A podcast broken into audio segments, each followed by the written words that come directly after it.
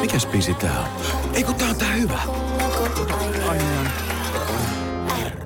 K-A-F.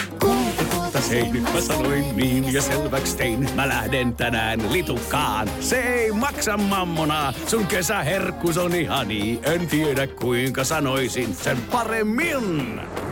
Little, little, little, little. Little. Käy kuumana kesään. Iskelmä.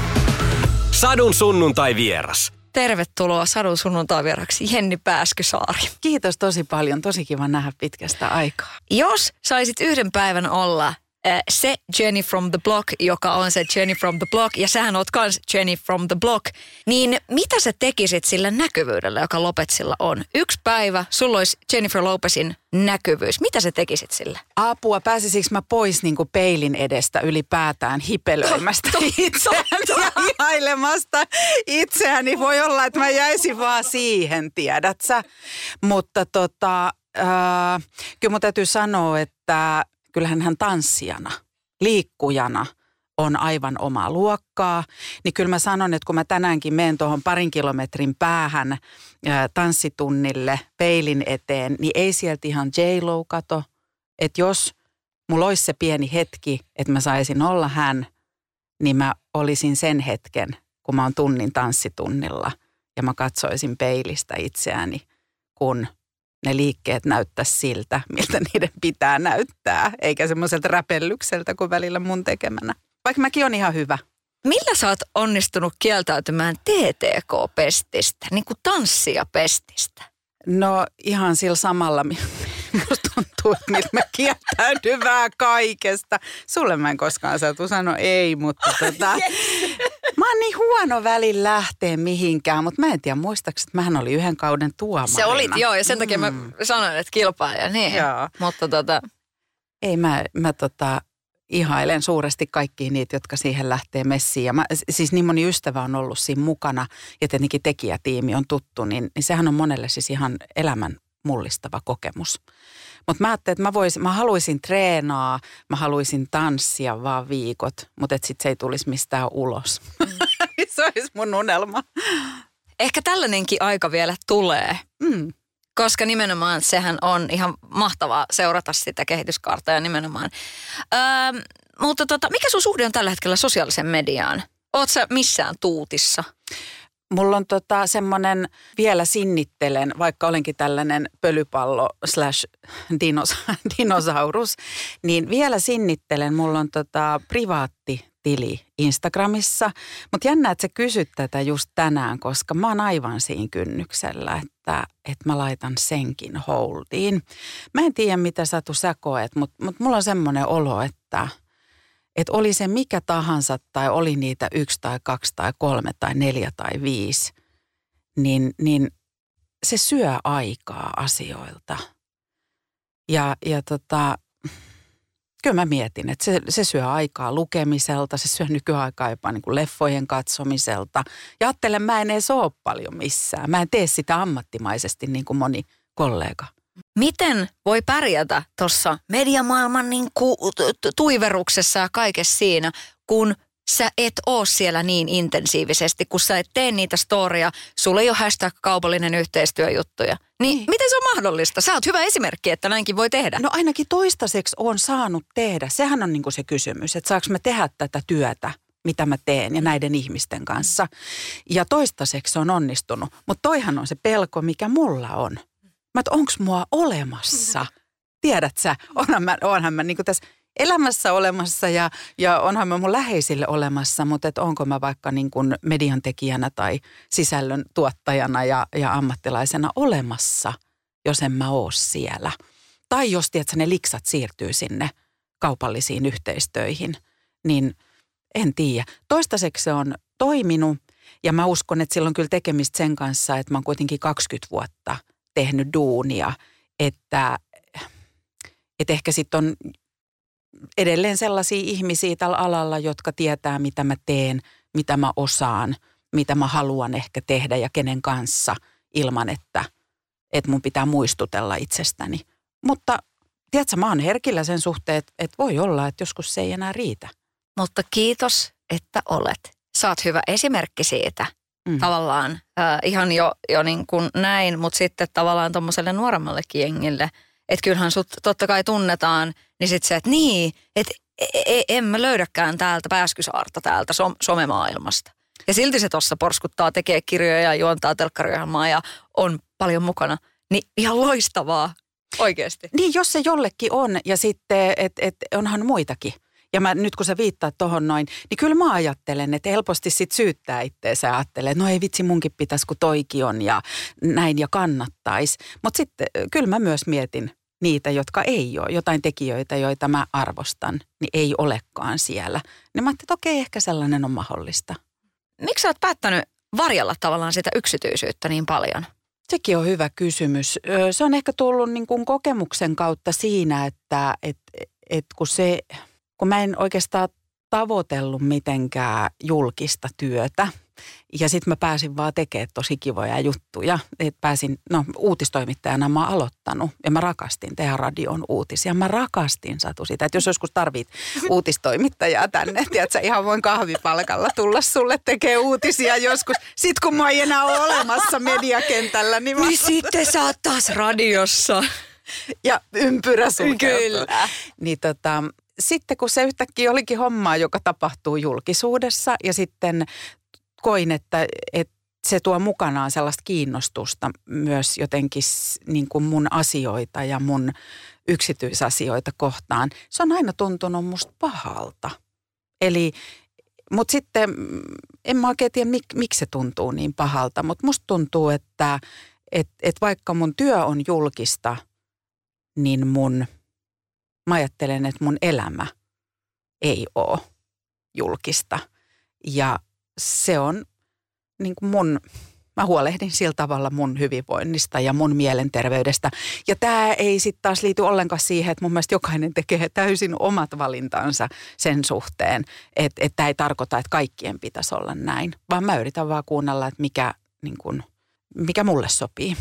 Ja tässä se onkin se jutu juju, että kun pitää kaikessa yrittää kuunnella itseään, pitää se väylä auki, olkoon se jonkun tämmöisen fyysisen treenaamisen suhteen tai sitten nämä tämmöiset muut asiat. Niin. Että Se mikä on itselle toimii. vaikeeta. Se on vaikeeta. Ja ainahan sanotaan, että älä välitä mitä muut sanoo tai mitä muut tekee. Se on sairaan vaikeeta, kun se hälinä on niin. Sitä on niin paljon. Niin mä ajattelin, että mä yritän vaientaa osaltaan sitä hälinää.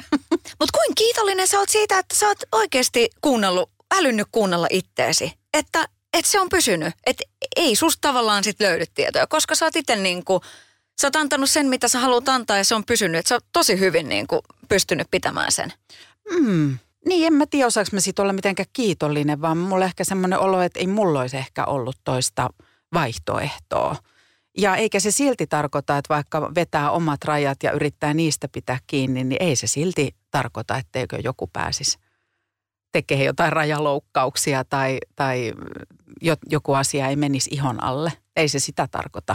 Että tota, se on myöskin hyvä taju, että jos tähän leikkiin lähtee, niin ei sitä voi kaikilta osin kontrolloida. Ja ehkä tiedäksä, mä en tiedä miten Satu sulla on mennyt, mutta mulla vähän toi puolentoista vuoden tiedäksä pahvilaatikossa asust, asusteleminen niin kuin sälekaihtimien takana, niin kyllä se oli mulle myös semmoista aikaa, että mä mietin, että mik, miksi sitä nyt pitää suhtautua niin vakavasti ja miksi ne rajat pitää olla niin tiukat ja mitä jos ne nyt soittaisikin sieltä tanssitähtien kanssa, niin lähtisikö mä sittenkin vähän mukaan? Tiedäksä, mutta se on niin hyvä semmonenkin välillä, että en mä, mä en halua nyt sanoa, että nyt on näin ja aina tulevaisuudessa tulee olemaan näin. Mä ajattelin, että takki voi kääntyä, tiedätkö, niin, että suhina käy. Kyllähän toi on niin tämmöinen sukupolvikokemus, toi kirja. Et siellä on niinku kaikkea sitä, että et, et lähtien totta kai siitä jo niinku se värimaailma, mihin meitä on puettu 70-80-luvulla, kautta niinku se, se meininki, ei turvavöitä, röökiä vedetään joka paikassa ja, ja puhumattakaan sitä tämmöinen koulumaailman nu- nuorisomeininki ja muuta vastaavaa. Mutta tota, mä mietin niinku sitä, kun, kun, kun kirjaan tutustuin, että se, että kuinka tärkeää on ymmärtää omasta elämästään ne ensimmäiset vaikka nyt se 15 vuotta, koska kyllä tuossa tuli semmoisia asioita mieleen silleen, että Ai niin, että et niinku ehkä palautui mieleen jotain semmoisia omiakin juttuja, semmoisia omia tunnetiloja ja tällaisia näin. Niin mikä se matka sulle oli, jos on tullut sellainen niinku, siellä vähän sellainen niinku pikku kuplassa ja no niin, minäpä kirjoitan nyt täältä menneisyydestä, niin, niin. niin niin tuliko sinulle itselle se aha-elämyksiä? Joo, ja tota, ihana, mun tulee tuossa niin monta asiaa, mitä sä sanot, tulee, tulee mieleen, koska samaan aikaan mähän niin kuin pidin pään kylmänä siinä, että mä tiety, mä halusin rajata sen ajan ja mä halusin kirjoittaa, että jos joku kysyy, että kenelle tämä on tämä kirja, niin kyllä mä ajattelen, että se on meille lähiölapsille. Tiedätkö, saa toki muutkin siihen tarttua, mutta äskenkin tuossa aulassa sohvalla oli yksi pipopäinen Jonne. Jonne ei muista ja mua se ei haittaa koska se kirja ei ole heille. Mutta toki mä toivon, että jos nykypäivä vaikka nuori lukee sitä, niin hän osaa peilata ehkä sitä aikaa. Että silloin ei räplätty puhelimia – silloin mentiin puhelinkioskiin tai minä, joka olen kasvanut siis räpläämällä puhelinluetteloita ja puhelinluetteloiden karttoja. Niin kyllähän se luo semmoista vuoropuhelua myös tähän päivään. Mutta sinänsä mä itsekin vähän hämmästynyt, että mä vietin ää, vuoden menneisyydessä. Koska mä, äh, mä jollain tasolla kyllä ajattelen niin, että jolla, jossain määrin meidän pitää ymmärtää, mistä me tullaan. Mutta kyllä mun mielestä katseen pitää niin kuin tiedätkö, tanakammin olla tulevassa kuin menneessä. Että kyllähän nostalgia on vähän sairautta myös. Et se, mu, mutta mä annoin siihen itselleni luvan. Ja, ja sitten mä ajattelen, että ne voi käydä läpi ja ne voi ajatella ja sitten ikään kuin jättää taakseen ja suunnata eteenpäin. Mutta tota, ehkä semmoisia aha-elämyksiä, musta se on jännä – Sä sanoit tuossa ennen kuin me alettiin tässä mikrofonit päällä jutella, mutta muutama muukin on sanonut vaikka, että että muistu mieleen asioita, joita ei itse muistanut.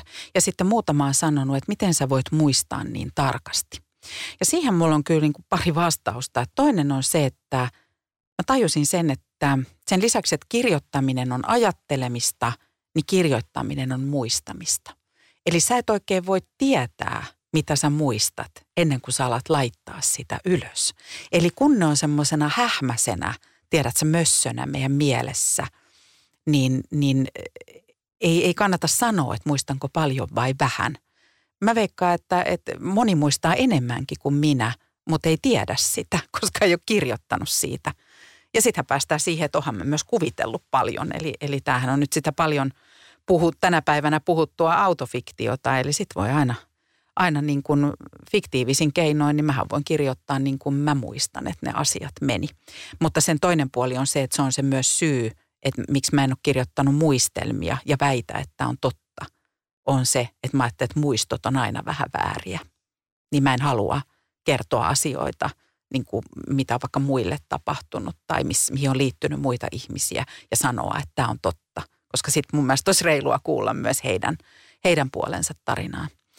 Mutta tota, se, mikä mua on enempi ehkä yllättänyt, ei ehkä kirjoittaessa, mutta se, että kyllä mä oon sit saanut paljon vanhemmilta ihmisiltä, että miten vaikka meillä on 15 vuotta, 20 vuotta ikäeroa, niin miten he pääsevät sen tekstin kautta kiinni niihin omiin muistoihinsa ja kokenut siellä ihan yhtä lailla jotain uutena, jotain erilaisena, mutta tosi monia kokemuksia niin kuin samankaltaisina – ja tämähän on se, mistä mulla ei ollut varmuutta, kun mä kirjoitan.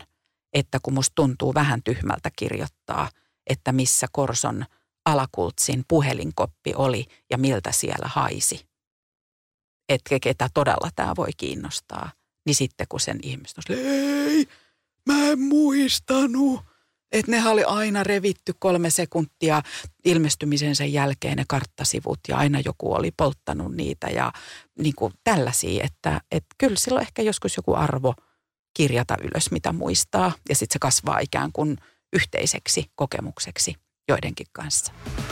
Sadun sunnuntai vieras. Uusin teoksesi, kirjailija Pääskysaari, on Toivon, mielenmaantie. että minua Joo, tästä lähtien, mä kirjailija. kirjailija Pääskysaari täällä. Niin tota, mielenmaantiede. Millainen oli, oli synopsis tuosta kirjasta? Et nyt kun se on tuossa tota niin, äh, tässä pöydällä ja, ja on, on niin kuin äänikirjana kuunneltavissa ja muuta vastaavaa, niin minkälainen oli siellä se niin kuin alkuräjähdys ja, ja niin kuin se idea?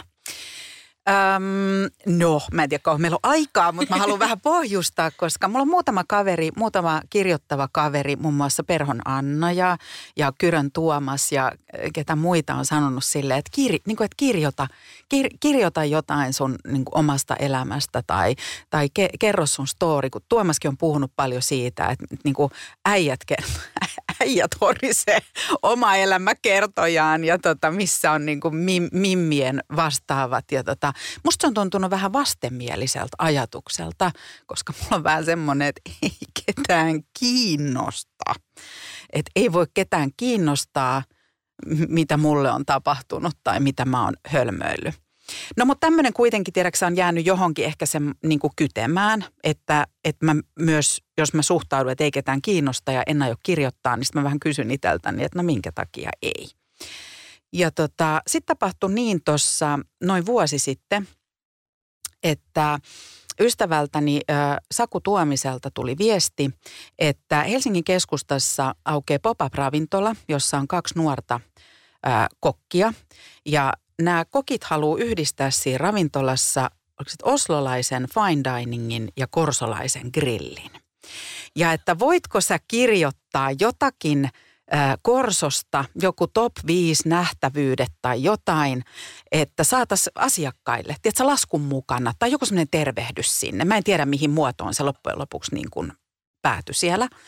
No mä, kir- mä olin heti, mä olin sille, milloin tarvit tämän? No Sakulle tyypillisen tyyliin. No huomenna olisi kiva. Ja tämä oli joskus illalla seitsemän aikaa. Mä olin vaan silleen, okei, okay, no katsotaan, katsotaan mitä lähtee. Ja mä menin himaan ja kirjoitin heti listan. Sitten se lähetin Sakulle. Saku lähetti sen takas muutamalla ehdotuksella ja yhdessä viilattiin sitä. Ja sitten mä sain Sakun kautta tosi hyvää palautetta siitä, että ihmiset on naurahdellut sille. Että mä kirjoitin niin top 5 Korson nähtävyydet vähän sille kieliposkessa. Sitten mä tein pitkiä pandemia-ajan kävelylenkkejä ja sitten mä mietin sitä, että, että mitä Korsosta on kirjoitettu. Että Korsohan on paikka, jonka aika moni tietää, vaikka ei olisi siellä koskaan käynyt tai vaikka ei olisi mitään suhdetta siihen. Ja Korsosta on kirjoitettu Korson kriminaalit, eli tämä mua semmoinen parikymmentä vuotta vanhempien, tota, 10-15 vuotta vanhempien, vähän rajumpien kavereiden tämmöiset muistelot. Ja sitten ystäväni Paula Noronen on sijoittanut siis ta- legendaarisen Tarja Kulhon räkkärimarketin Korsoon. Ja se on aina mua vähän, tiedätkö, kaihertanut nuoresta asti. Mä oon silleen, että hei Paula, sä oot jäkestä. Että miksi Tarja Kulho on Korsossa? Ja sitten mä oon silleen, että no mitä sitten, saahan Paula nyt kirjoittaa mitä huvittaa, että kirjoita itse sitten mitä haluat Korsosta. Ja sitten mä rupesin miettimään, että mitä jos mä en lähde sillä tavalla itseni kautta, vaan jos mä lähden kuvaamaan lähiötä, radanvarsilähiötä nimeltä Korso ja rajaan sen tiettyyn aikaan. Eli kuvaan myös ajankuvaa samalla. Eli mä lähdin lähestymään tämmöisten lähiön – niin kuin sinänsä merkityksettömiltä vaikuttavien maantieteellisten paikkojen kautta ja niissä tapahtuneiden ehkä merkityksettömiltäkin aluksi vaikuttavien tap, niin kuin sattumusten kautta. Mä aloin kirjaamaan niitä ylös. Ja sitten sille alkoi muodostua, tuli yhtäkkiä parikymmentä liuskaa, 30 liuskaa tekstiä.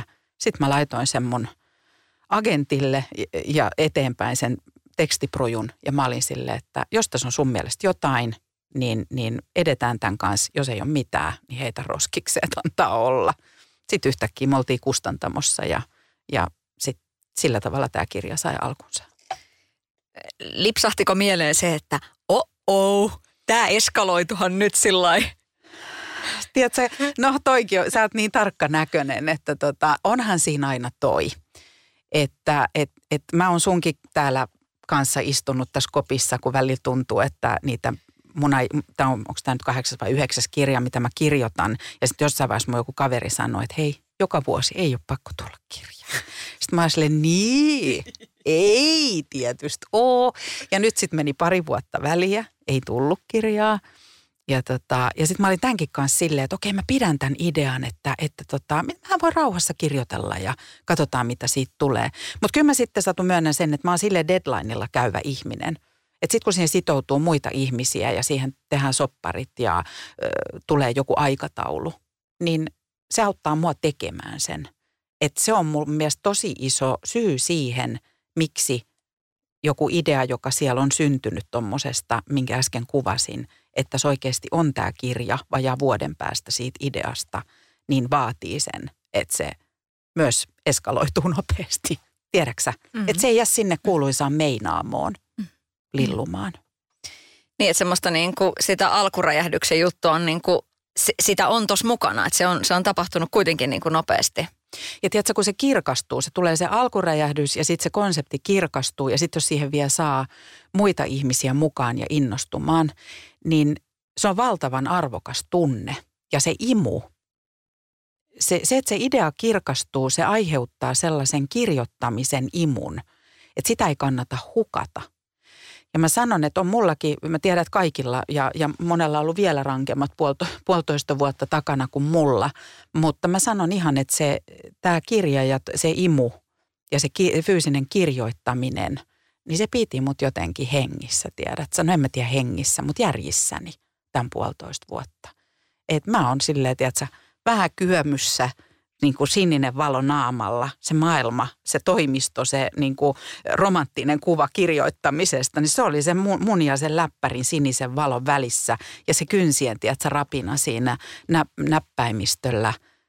Se oli ihanaa. Se oli välillä vaikeaa, se oli välillä helpompaa, se oli ihanaa. Niin se, sitä imua pitää niin kuin vaalia ja, ja silloin hyödyntää, kun se on että mä uskon, että moni kun ihastuu johonkin ideaan, ja, niin siihenhän olisi kauhean ihana jäädä niin kuin, tiedätkö, lillumaan. Mutta ei kannata, vaan kannattaa kirkastaa se juttu niin, että sit saa tehtyäkin jotain loppuun asti. Kun tämä haastattelu tulee ulos, äh, niin on Mikael äh, Agrikolan päivä. Ei kun anteeksi, Aleksis Kiven päivä. Mm. Eli tota, tässä mennään oikein kunnolla niin kuin, tähän niin kuin kirjailijameiningissä syvään päähän. Ja nyt tähän edelliseen puheenvuorossa liittyen, suosittelisitko – että jokainen ehkä sellainen kotona kirjoittaisi ne omat muistelmansa, koska toihan on tosi hyvä kela siitä, että sä et oikein tiedä, mitä sä muistat ennen kuin sä alat sitä niin kuin kirjoittaa ylös. Kyllä mä, su- kyllä mä suosittelen, mutta sitten siinä on just se vissi juttu, että ei jää ehkä siihen sitten mehustelemaan, että voi sitten jossain vaiheessa jo siirtyä niin kuin miettiä, että miltä musta tänään tuntuu tai mitä mulle tänään tapahtuu tai, tai tulevassa, mutta onhan niitä tosi paljon sellaisia myös niin kuin tiedätkö kirjoja, jotka kysyy niitä kysymyksiä. Ja kyllä mulla tulee tämän palautteen perusteella, mitä mä oon tuosta kirjasta saanut, niin vahvasti semmoinen fiilis, että – jos istus niin kuin sisaruksensa kanssa tai lapsuuden parhaan kaverinsa kanssa tai vanhempien kanssa tai jos, niin kuin isovanhempien kanssa alas ja alkaisi täyttää niitä äh, oikeasti, että mitä karkkeja silloin syötiin. Ja me, niin kuin, koska me myös samaan aikaan ajatellaan, että muut muistaa ne samat asiat kuin mitä minä, niin se, että sen korkkaa vaikka sisaruksen kanssa, joka on muutama vuoden vanhempi tai nuorempi tai vaikka samanikäinen, niin saa vähän perspektiiviä siihen juttuun. No mä mietin itse sitä, että, että miten tosiaan eri tavalla sitten niitä voidaankaan muistaa. Että jos ajattelee, että on sisaruksia, sitten on ne samat lähtökohdat, ne samat tuoksut ja kaikki jutut tavallaan siinä. Mutta silti siellä on niitä vivahdeeroja, että minkälaisena se, se yksi taimi kasvaa, miten hän on sen valon saanut kuin se toinen. Niin sehän on jotenkin niin kuin tosi mielenkiintoista – ja sekin tuossa kirjassa tulee just tämä, että, että et, et on niinku ystävän vanhemmat, jotka näkee sut. Mä oikeasti niinku, lämmin ailahdus tuli, tuli sisälle, että just sen, sen että on niinku tullut nähdyksi. Nykypäivänä siitä puhutaan tosi paljon. Joo. Mutta ei puhuttu silloin. No ei puhuttu. Ja mä en tiedä, näikö sä sitä tota, Jani Volasen haastattelua, oliko se Hesarissa, kun Jani on tästä lapsuutensa munkasta kuvannut tämmöistä draamasarjaa. Käsitin, että se on draamasarja, niin kuin ajankuvaa sieltä päin. Ja, ja Jani puhuu myös siitä, että tosi paljon oltiin keskenään. Aikuisilla oli ihan omat jutut ja varmasti ihan klaaraaminen siinä omassa arjessa. Eikä silloin niin kuin vanhemmat potenut sitä, että onko se nyt rakentanut legoilla, tiedät sä, ja leikittänyt ja ollut puistossa. Siellä painettiin avaimet kaulassa kaltseilla, vedeltiin toisiaan myös suon suonsilmäkkeistä. Ja tota, joo, en, en niin kuin, silloin, niillä on musta valtava merkitys, toki valtava merkitys nykypäivänäkin voi olla, ja tämä ei ota kantaa siihen, että sulla voi olla aivan ihanat kotiolot. Mä, mä koin myös esimerkiksi mun, mun niin kuin omassa lapsuuden kodissa, mä myös sit ni, niistä ammennan tuohon kirjaan näitä, että mulla on aina luettu. Musta aina tuntuu, että mun äiti koki tosi tärkeäksi käpertyä mun kanssa sänkyyn ja lukea mulle kirjaa ja yhdessä nauretaan ja itketään siellä niin se oli tosi arvokasta. Mutta mikä merkitys on oman kodin ulkopuolella? Ja just kavereissa oli ehkä se, että kavereiden kautta pääs näkee, että ahaa, muiden kotona on tällaista.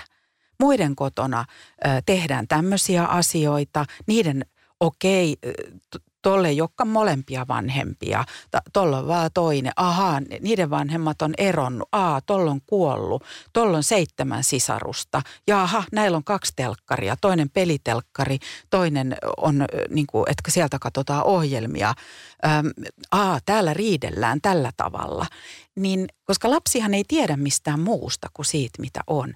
Mutta sitten kyllä mä uskon, että meistä melkein jokainen osaa nimetä se jonkun, tiedätkö, sukulaisen, kaukaisen sukulaisen tai valmentajan tai opettajan tai jonkun, jonka edes on tullut semmoinen olo, että toi ehkä näkee mut semmoisena, kuka mä oon tämän kaiken muun ulkopuolella. Ja sitten ehkä lapsena ja nuorena se liittyy siihen, että toi näkee sen, mitä mahdollisuuksia mulla voi olla, vaikka mä en ihan itse niihin uskoisi. Ja mulle esimerkiksi semmoinen henkilö, kuten kirjan päähenkilölle on ollut – näytelmäkerhon ohjaaja. Millainen voimavara ja millainen niin kuin mahdollisuus se on niin kuin tämän hetken lapsille, koska nimenomaan siitä nyt puhutaan niin paljon, että on opettajia, jotka sanoo, että et, et sä oot hyvä just tollasena. Että et se oikein niin kuin, se sanotaan sille lapselle ja, ja se tulee esille siitä, puhutaan sitä vanhemmatkin enemmän jotenkin osaavat sanoittaa. Niin mitä se antaa? Mitä luulet? Mm. Mä toivoisin, että se, ehkä mun on helpompi lähteä tota avaamaan sitä kautta, että miten mä ehkä koen, että jos sitä ei ole kauheasti ollut, mikä ehkä sitten kuvasi myös, tai kiteyttää ehkä tota koko tarinan tota sen pienen, sinänsä turvallisen asuinympäristön, no omat turvattomuuden elementit sielläkin, mutta tavallaan semmoisen mulle, mitä lähiön lähiössä kasvaminen on, niin sen kääntöpuolena on ehkä sellainen jonkunnäköinen näköalattomuus. Mm, että ei ole kauheasti vaihtoehtoja. Täällä ollaan, tämä riittää, täällä pysytään. Ja siinähän ei ole mitään pahaa, jos löytää oman paikkansa. Mutta mä ainakin koin tuolla mun asuinympäristössä, mulla ei ollut sisäänrakennettuna semmoinen, että Ää, mikä tuppukylä, pitäkää tunkkinen, minä lähden suureen maailmaan. Ei mulla ollut mitään lähtökohtaa siitä, että mun pitää päästä sieltä pois. Mutta jotenkin kun kasvoin, niin mulla tuli semmoinen olo, että mä en kuulu, mulla ei ole täällä omaa paikkaa. Mä en löydä täältä jotain turvallista paikkaa, mihin mä voin mennä. Mä en löydä mun omia niin kuin kavereita. Kaverit alkoi puuhaa asioita, jotka mua ei kiinnostanut. Niin sit mun piti lähteä etsiä sitä muualta. Niin mä ajattelen, että, että toivottavasti jos siitä puhutaan nykypäivänä enemmän, että eihän sekään pidä ihan paikkaansa. Mä tiedän, että mä oon itsekin sitä joskus hokenut vähän niin kuin semmoista, että hei, kaikki on sulle mahdollista. Ehkä sekään ei ole aina totta. Kaikki ei ole kaikille mahdollista – mutta en mä myöskään haluaisi olla sellaisessa maailmassa, missä lapsi ja nuori kasvaa ja sanotaan, että mitään ei kannata oikein tavoitella, koska tosi harva asia on mahdollinen.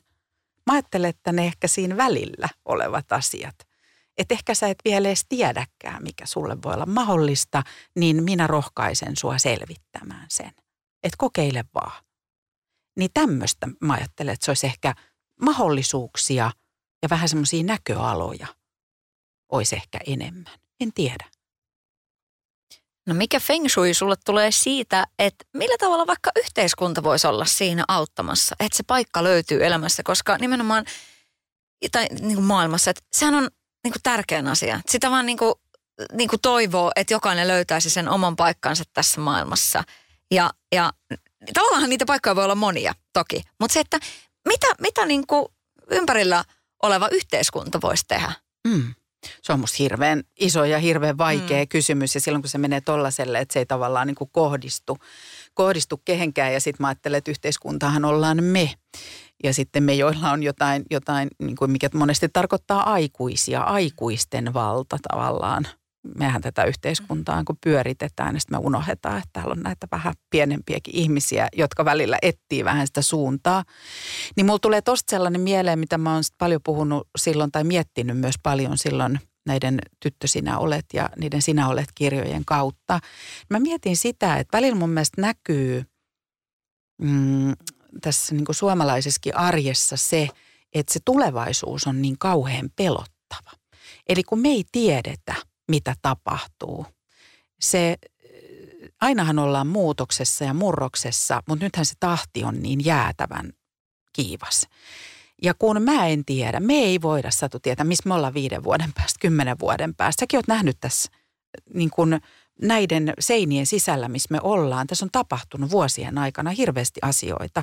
Välillä ollaan niin kuin jo pistämässä niin kuin lappua luukulle ja sitten taas lähdetään uuteen kukoistukseen. Kuka ei tiedä, mitä tapahtuu. Mutta kun ei voi elää pelosta käsin.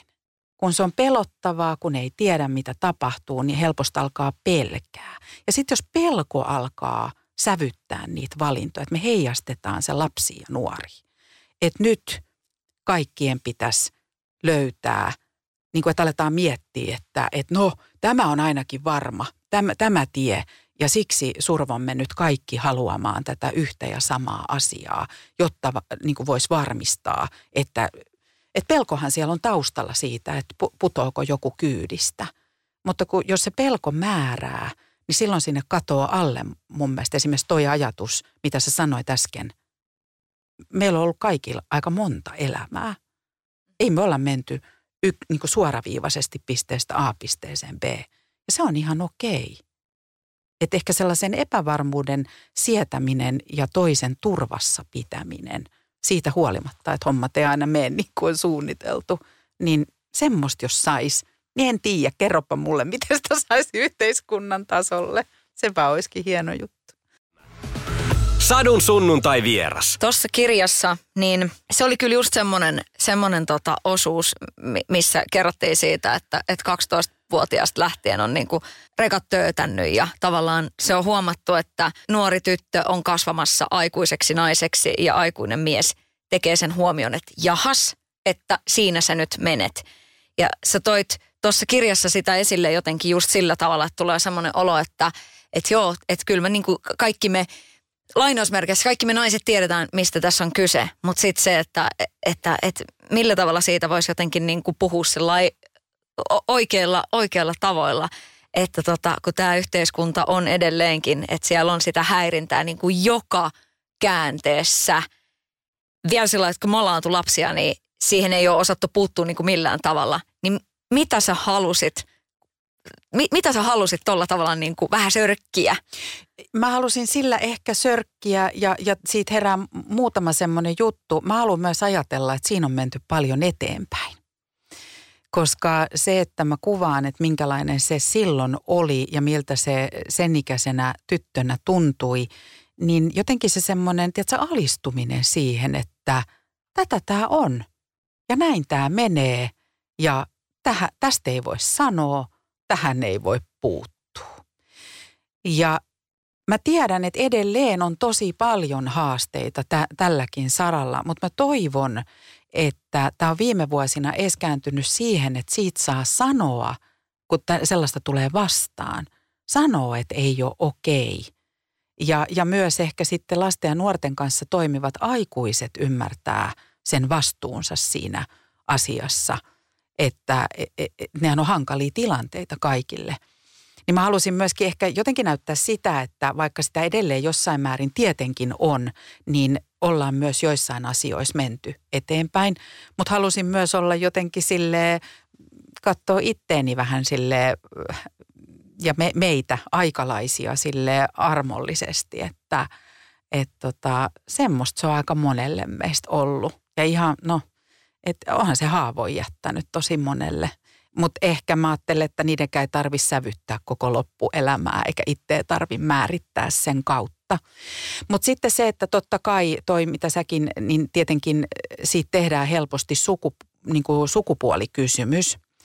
Mutta mä haluan tässä yhteydessä myös, ja mä muissakin yhteyksissä nostanut sen esille, että ehkä se kuvaa myös sellaista tiettyä niin kuin semmoisen niin vä- väkivallan, oli se sitten seksuaalista tai henkistä, mutta myös fyysistä, sellaisen ilmapiirin kuvaamista. Ja sehän on ihan totta, että sellas, sellaiselta ei välty pojatkaan. Se on erilaista. Väitän, että keskimäärin ehkä pojat ei pelkää yhtä paljon kulkea pimeällä polulla kotiin, mutta aivan toisenlaisissa tilanteissa mä oon ymmärtänyt, että pojat tai sellaiseksi itsensä kokevat ja miehet ja kasvavat niin kuin nuoret miehet joutuu kamppailemaan omasta elintilastaan ja pelkäämään koko aikaa, että joku tulee ja niin kuin vetää turpaan tai, tai leikin varjolla heittää sut siihen asfalttiin ja painii. Et, et on siinä jotakin, halusin niin kuin erottaa, että siinä on myös tämmöistä niin sukupuolikysymystä, mutta sitten semmoinen, kyllähän päähen, kirjan päähenkilö saa myös turpaan nutan diskossa eikä, eikä tiedä, miksi näin tapahtui. Se oli vaan sellaista ihme selviytymistaistelua. Ja että, että lähiössä, lähiön lailla ja lailla, jos oli paha olla, niin purki sen sitten nyrkin kautta vissiin toiseen tyyppiin, eikä oikein tiedä, että minkä takia. En mä tiedä, en mä osaa sitä selittää. Ähm, kun kuuntelee sinua ja sitten miettii, että, että tosiaan millaisia kirjoja olet tehnyt tässä urasi varrella, tulee se semmoinen, että ää, miten tämä lipsahti tähän niin sanotusti, että että tavallaan ää, TV, TV-juontaja, että, että se on niinku viihteen, viihteen monitoimityyppi ja sitten sieltä tulee se semmoinen, että tulee tyttö sinä olet, poika sinä olet ja, ja sinä olet kirjat. Ja niin kuin, nyt tämän kaltaisia juttuja, että selkeästi niin kuin, mikä se sun missio on, Jenni Pääskysaari? Niin, Onko jotain missio? Ää, ja ja tota, sehän on kiinnostava pohtia, koska mähän on kasvanut niin, että vaikka mä oon aina pitänyt kirjoittamisesta aina, niin ei mulla koskaan ollut sellaista ajatustakaan eikä mahdollisuutta päässä, että mä voisin kirjoittaa kirjan. Ja sitten toisaalta haluan myös sanoa sen, että ensimmäisen kirjani olen julkaissut ennen kuin olen ollut television moniosaaja, eli 2002 vuonna. Silloin olin vasta aloittelemassa TV-duuneja, että radiossa olin ollut ennen sitä. Öö, mutta sitten mä ajattelen niin, ja tämä onkin musta kiinnostavaa, että sitten kun menee vähän aikaa, niin mehän voidaan kaikki tarkastella sitä, että, että onko meillä jokaisella joku semmoinen, tiedätkö, vähän tarina, mitä me toistetaan.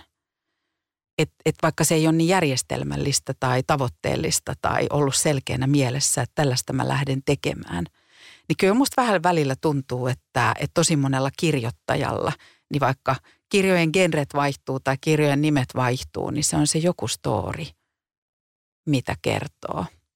Ja mä en ehkä ehkä mä ensin selvittelen sitä terapiassa joskus jossain vaiheessa ja sitten mä voin tulla suuresti sen asian kanssa ulos. Mutta mä jätän sen myös vähän niin kuin lukijalle, tiedätkö? Mä toivon, että siellä on vähän jo sellaisia 2015 tullut tyttö sinä olet kirjan. Ne alkaa olla nyt parikymppisiä ja ehkä ne kasvaa mun kirjojen kanssa ja päästään jossain vaiheessa keskustelemaan, että, että mikä se on se. Onko jotain missio? En tiedä, en tiedä. Tai että vaikka mulla olisi siitä joku haiku, niin mä jätän sen lukijalle kuinka tärkeä asia on elämässäsi, työssä, kaikessa ollut huumori? Eihän mä selvinnyt niin kuin tolkuissani tästä elämästä. Tiedät sä ilman, ei kuka, kuka selvii ilman huumori, enkä halua edes kokeilla. Niin sit jos se on niin oleellinen osa itseä, omaa identiteettiä ja sitten jos sitä pääsee vielä toteuttamaan duuneissaan, niin, niin siinä on muuten myös sellainen juttu, juttu, että mä ymmärrän sen, että moni taiteentekijä, on se sitten musiikkia, kuvataidetta, kirjallisuutta, mitä tahansa, niin esimerkiksi viha tai semmoiset niin tosi suuret, vaikeat, negatiivisiksi koetut elämäntapahtumat – käänteet on toki sellaista, tiedätkö, kunnon niin kuin bensaa siihen luovuuden liekkeihin. Mutta mä haluaisin myös eh, tuoda sellaisen jutun, että sit jos valitsee tehdä sellaisesta kulmasta asioita, niin se on se maailma, missä sä vietät aikaa. Ja joskushan ne täytyy vaan käydä läpi. Kiitän todella siitä, että Beyoncé teki Lemonade niin kuin visuaalisen albumin, että hän halusi käydä tietyt asiat niin kuin musiikkinsa kautta ja taiteensa kautta läpi. Mutta mä itse ajattelen, että, että vaikka tämä Mielen maantiedekirja, niin mulla on itsellä jäänyt tosi voimakkaana Joel Haahtelan yhdestä kirjasta, onko se hengittämisen taito, mieleen sellainen, että päähenkilön äiti oli sanonut sille päähenkilölle, että meidän jokaisen, meillä on jokaisella omasta elämästä sellaiset tietyt tarinat, mitä me kerrotaan ja se muodostaa meille käsityksen meistä itsestämme ja meidän elämästä. Niin tämä päähenkilön äiti sanoi, että mitä jos valitsisikin, että meillä on myös vapaus valita ihan toisenlaiset tarinat. Ja mä haluan sanoa tästä kirjasta sen, että mä päätin valita tähän tällaiset tarinat ja mä päätin, että, että mä yritän kertoa niitä myös sillä tavalla, että ne ei ole toivottomia ja ilottomia ja nauruttomia asioita. Vaikka siellä tapahtuu rumia asioita ja surullisia asioita ja vähän sellaisia, että onko tämä ihan okei lapsen kasvaa ympäristössä, missä joku tipahtelee kännissä parvekkeelta. En tiedä. Mutta mä itse koen, että se, että, että jos ihmisessä niin liikahtaa jotain – ylä- tai alapäässä tai sitten oli se, niinku, oli se sitten niinku, joku, joku tota li, liikuttuminen tai naurahdus, niin silloin se ehkä menee, menee jonnekin se juttu, tiedätkö, vähän syvemmälle. Niin mä itse koen, että mä saan eniten sellaisista jutuista, jossa liikutaan näillä kaikilla osa-alueilla suvereenisti.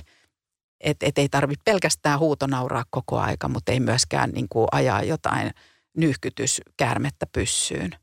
Että tota, ehkä mä ajattelen, että et, et, mä saan kirjoittaa, vaikka pitääkö olla huolissaan ohjelmassa, niin mun ei ole pakko olla hauska eikä yrittää olla hauska, mutta joskus sinne lipsahtaa joku hauska juttu tai tilanne. Et, et mä yritän, että mä oon oma itseni kaikessa, mitä mä teen, omasta kirjoittajana tai juontajana tai sisällöntekijänä muuten, niin jos huumori on iso osa mua, niin kyllä se näkyy mun töissä myös. Ja kuuluu. Ja joidenkin mielestä ärsyttävänkin paljon se nauru kuuluu. Mutta sori siitä.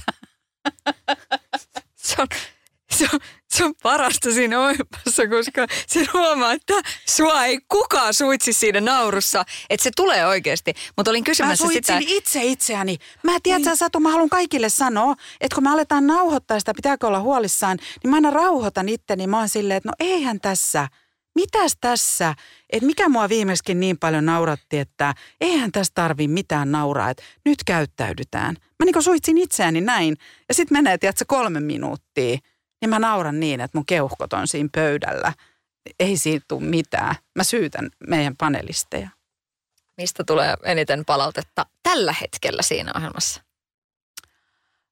Aa, no siis, mi, siis, no eniten tulee siis, että vuoron perää, kuka vaan kadulla tulee, niin on sille se Miika, se Miika nousi aina. Se on niin ihana. Sitten seuraava tulee, kyllä se on se Hotakainen. Kyllä siis se Kari Hotakainenhan on. Sitten seuraamaan sille, ei mutta siis Kyrön tuo, että kaikki on hyviä, mutta kyllä siis Tuomas Kyrön jutut on parhaita. Näitä mä saan niinku kuunnella ja sitten mä oon vähän silleen, että no, ehkä jossain joku on silleen, että Jenninkin jutut on ihan ok. Mutta että mä oon täysin samaa mieltä noiden kaikkien kanssa. Että kyllä mä rakastun meidän ukkeleihin aina vaan uudestaan vuoron perään jo monetta kohapuettamista tehdä. Ja mitä se kertoo? Mm. Mm. Huolia riittää. Niin, se on, to, se on totta. Jos olisi Jenni 13V, minkälaisen huolen hän saattaisi laittaa? Siis hän laittaisi, että, että tota, että mi, niin kuin, et, et, miksi ihokarvat, niin miksi niitä on niin paljon, miksi ne on niin tummia, mustia? Ja jos ne ajelee, niin miksi ne heti seuraavana päivänä kasvaa takaisin? Ja että jos Jon, ei tuolla, tuolla, otan nyt, mikä sen nimi oli, luokkakaverilla niin jos sillä kasvaa tosi isot tissit, niin miksei minulla kasva? Ja että voiko, että näkyykö, jos tungen serlaa äidin vanhoihin bikineihin ja ne on vähän muhkuraiset tissit, niin huomaanko kukaan? Tämmöisiä syvällisiä asioita. Mua jännitti se, että meneekö se nyt jumalauta kouluun niissä. Sille ei, no, ne putoo kuitenkin. Tai joku keksii kuitenkin vähän kokeilla. Mutta, Mutta me kaikki olemme olleet siellä. Mitä Kuka ei on? olisi tunkenut Niin. serlaa tissiliiviin, niin Niin. heittäkööt ensimmäisen kiven. Heko, heko. Kiitos käynnistä. Kiitos. Jonnet ei muista, mutta Satu muistaa.